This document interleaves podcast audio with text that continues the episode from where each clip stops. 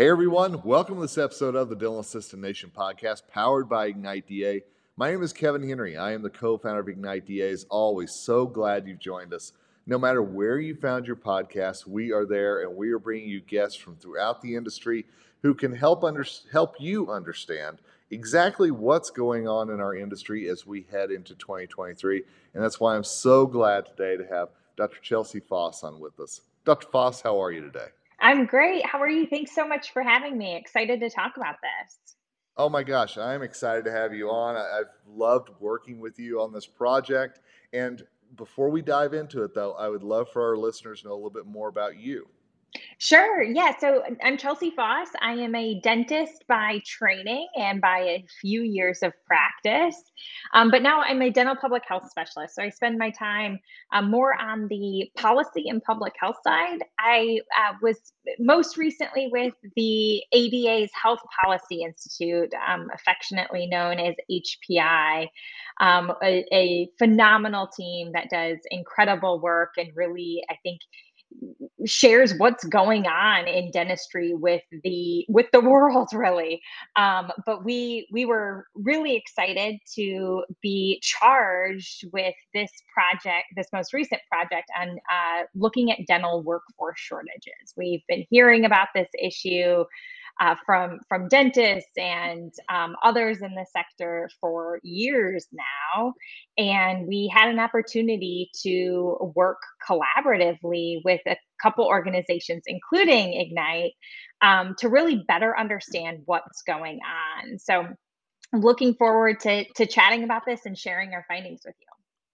Well, and, and again, thank you for doing this. Uh, I have always said the A D A Health Policy Institute is one of the greatest resources out there for our industry.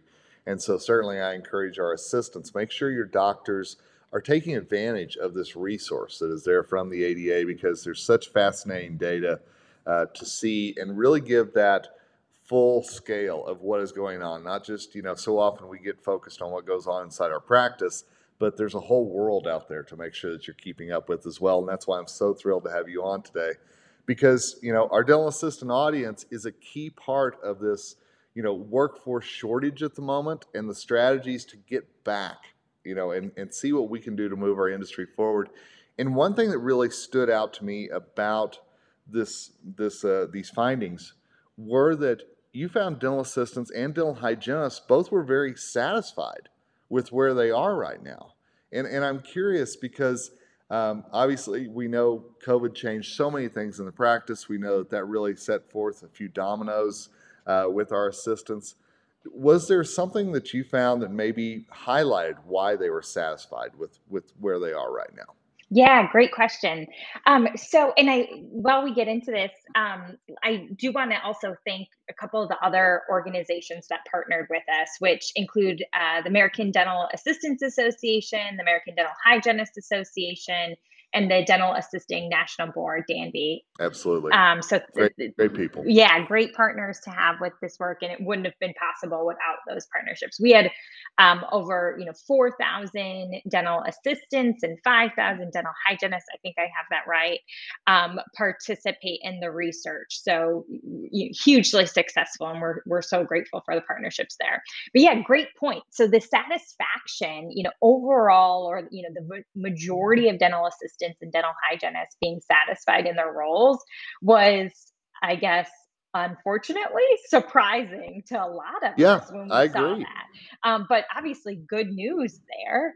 Um, so, you know, I think we, while we do know some some of the factors that are related to being satisfied in the workplace, like positive culture, feeling like you're helping somebody, um, feeling like you have fair compensation, both in pay and in benefits, the entire package. We do know a lot of that, um, you know, seems to be associated with this, with these, with this higher satisfaction.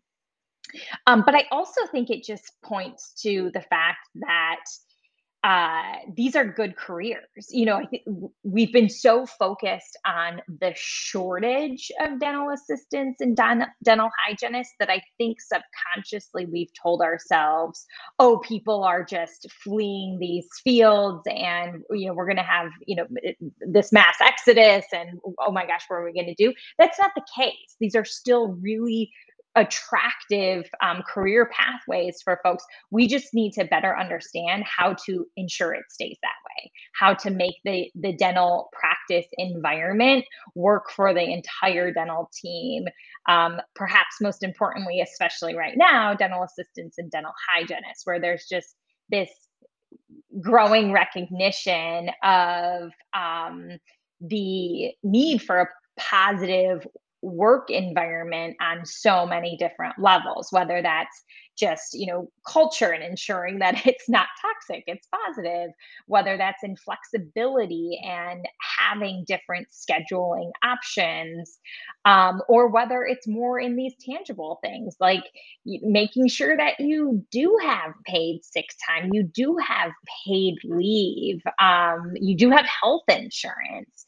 Uh, so I think Where I think where this puts us is it gives us some um, insights into what can be done. And I, I think one of the key things that we need to recognize in the dental employer community, whether that's dentists, D S Os, um, health centers, hospitals, whatever, is we know that that some benefits have become the norm in dentistry, like paid holidays, paid vacation, retirement, and of course, dental benefits. No, no surprise there. Um, that's a pretty easy one to, to coordinate. Um, but paid leave and health insurance are not yet the norm. And we run a major risk in dentistry if we don't figure that out, because there are similar fields uh, where, you know, the, the vast majority of employees in those fields and, and overall, even in small businesses across the U S, the majority of employees get those benefits. We need to figure that piece out, because otherwise we absolutely run the risk of losing more or not attracting enough folks into dental assisting and dental hygiene. You know, whenever I read this report, you touched on two very important things, the culture and the benefits. One's very tangible. One is more esoteric out there.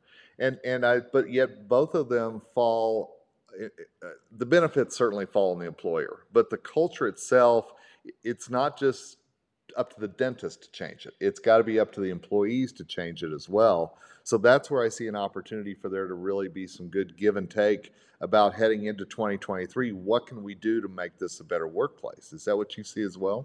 Yeah, absolutely. And this is definitely one of the areas where we recognize, like, oh, we we need to we need to build upon this. We need to better understand this. As a kind of, I think, a, a good example that has some numbers behind it. If we think about um, just the sat- go back to the satisfaction piece again. Yeah, I you know, and I've mentioned some of the um, the the benefits data that we found. So in in dental service organizations, in D S Os, and in large group practices, what we found was that these benefits that are rare overall in dentistry are much more common in these larger group practice settings. Um, many more dental assistant and dental hygiene employees in D S Os, in large groups, are getting health insurance, uh, are getting paid leave. And, and sorry, let me throw in there too, um, also in working in public health setting, work, working in health centers, that's huge too. Um, but when we look at the satisfaction levels, there is lower overall workplace satisfaction in those large group settings, in those, in D S Os. So we're seeing more of those tangible financial benefits, um, but overall satisfaction is lower. And this is something that we hadn't studied before, we didn't realize before. And one of the things we really want to kind of interrogate and better understand in the future, hopefully with, with similar types of collaborations, is what is what is it? You know, one hypothesis I had, and this was in conversation with um, Hannah Aronovich at D A N B, um, one of our, our great partners there, is that, you know, most of dentistry is still in the small, small business model. Um, and a lot of the cultural improvement activities that happen in businesses often have have the support of, you know, larger human resources or people operations teams, which don't necessarily exist, of course, in in small businesses and in, sure. in smaller dental practices.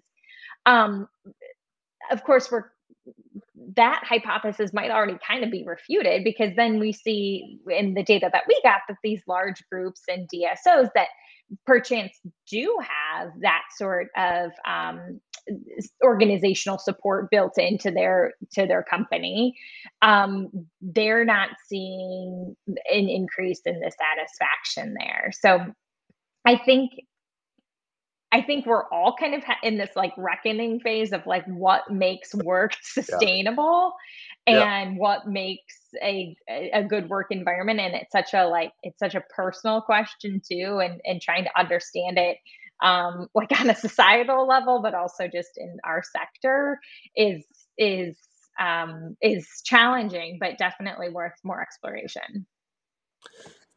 You know, and, and I mentioned COVID a few minutes ago, and we know what a game changer that was on a lot of levels. But people that I've talked to have said that these issues were kind of brewing before COVID, and it just kind of blew up like a volcano then when that happened and we had to go back into the practice or back into the workforce. Is is that something that you're seeing, or, or A D A Health Policy Institute saw before this, this uh, work was done? Yeah, absolutely. So, you know, I think we all started hearing more about these issues um, since COVID, absolutely. But when we look back at, um, for instance, at enrollment reports in dental assisting and dental hygiene programs, you know, before the pandemic, and we take a, you know, a longer term look at this, a long, a longer view, um, we see that this this issue was setting in far before COVID.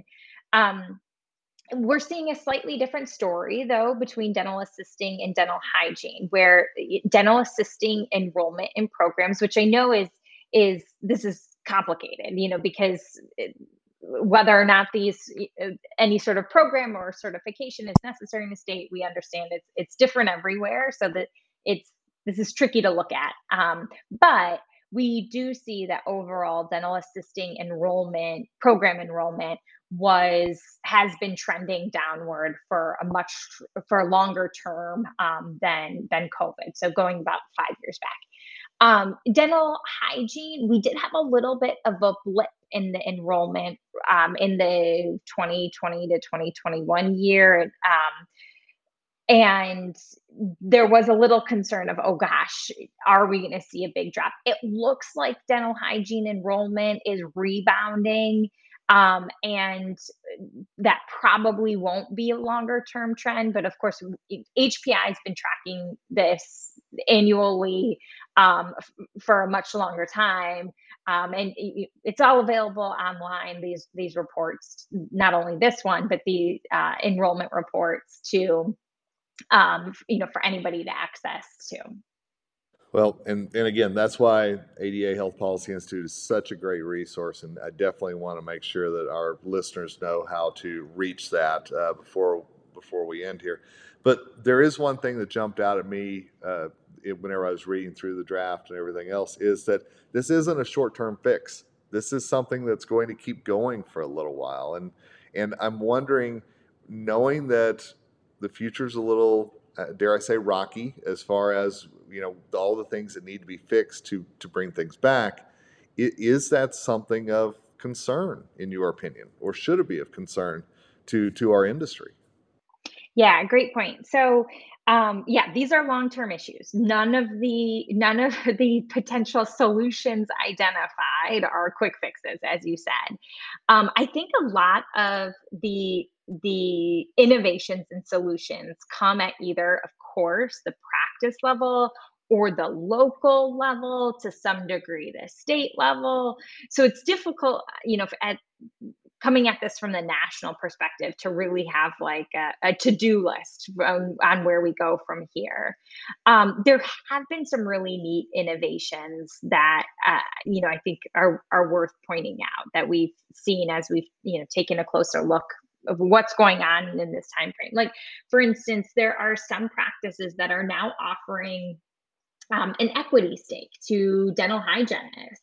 Um, and I, you know, I think just the the need for any dental team member to feel more connected to the practice is really important. So another um, perhaps easy, to, I'll say in quotes, um, to implement strategy is dental assistants and dental hygienists are just like dentists. They want to keep growing in their skill set and um, areas of expertise, and developing and, and feeling fulfilled, you know, professionally what they're doing. And so I think it's important for for employers, whether that's a dentist or not, to really, you know, be a good supervisor and and and, and explore ways in which your team wants to grow. And make that part of of their, you know, performance review. Add, um, make that, incorporate that into raise and payment structures to really make them feel more connected, because they are. They're crucial. They're pivotal to the operation of the practice. Um, I, there are some great tools out there to make sure that your, you know, pay rates are in line with where they should be in your state, um, even the county level's available in some cases. And that's, the, we have um, links to some of those resources in the report, and that's offered by the Bureau of Labor Statistics. So definitely recommend, you know, making sure what you're paying is fair, um, you know, recognizing that other industries do give annual raises. Make sure you're doing that, and is, is it, you know, at the appropriate level. Um, you know, those are some of the, um, you know, kind of practice level, local, um, smaller scale changes that might really make a difference. Well, I know there's a lot of data, a lot of very interesting points in this report, and I want to make sure that our listeners know where they can find it, where they can comb through all this themselves, because I, I think this is something we're going to be talking about for some time to come. Yeah, great. Thanks. Please do check it out. It's available. This report's available online at A D A dot org slash H P I, stands for Health Policy Institute, A D A dot org slash H P I. On that, on that webpage, pretty much everything that H P I puts out into the world is available publicly for free. So definitely um, encourage you all to, you know, comb through the other resources that we have available too, um, the other surveys and tracking and analysis that we do on a regular basis at H P I. Again, it's there for free for everybody. You do not need to be an A D A member to access those resources, and that is by design. Um, so yeah, really encourage you all to check it out, and, you know, reach out if there are questions or thoughts on um, the work and where we go from here. Well, Doctor Foss, I know it was it was great for us to be involved with this, and we really do, uh, on behalf of assistants, thank the A D A for kind of keeping track of what's going on with them as well, because it it's nice to know that obviously the A D A recognizes the role the assistants play and the importance that they they have in the dental practice every day. No, thank you. And I, and I, sorry, if I can just close on that too. Oh, absolutely. I think there's so, there's much greater recognition of the importance of the dental team, and not even, you know, internally at the A D A. Yes, it's a professional association um, of historically of dentists, but we internally, there's been so much movement and progress on, hey, every single day, these members of our team um, are responsible for, you know, so much that so much beyond even their their you know clinical duties and what they're doing in the dental chair and operatory. Um, and I think there's just a, a great effort to really more meaningfully involve dental assistants and dental hygienists each step of the way in whatever issue we're trying to address. So yeah, well, great movement there. And, and that's fantastic news. Honestly, it is. And I think that this is such a great resource for dental assistants to make sure that they know, again, A D A Health Policy Institute, the H P I, is such a valuable resource for everybody on the dental team. Uh, it's been something that I have uh, used so much for my lectures and things, and, and really appreciate all the work that that uh, you and Marco and so many other folks uh, behind the scenes do there. Thank you so much for that. Thanks, Kevin. Honored to be with you today, and look forward to working with you again in the future. Absolutely, Doctor Foss. And thanks to all of you for listening to this episode of the Dental Assistant Nation podcast. You know, you're valuable. You matter. And, and it's great to see not only what is going on in your practice, but around the country. So make sure you check out this resource. Make sure you read this report. It'll give you a great idea of what is really going on in our industry and how it impacts you and your business. So until next time, it's Kevin Henry for the Dental Assistant Nation podcast signing off and reminding you, as always, together we rise.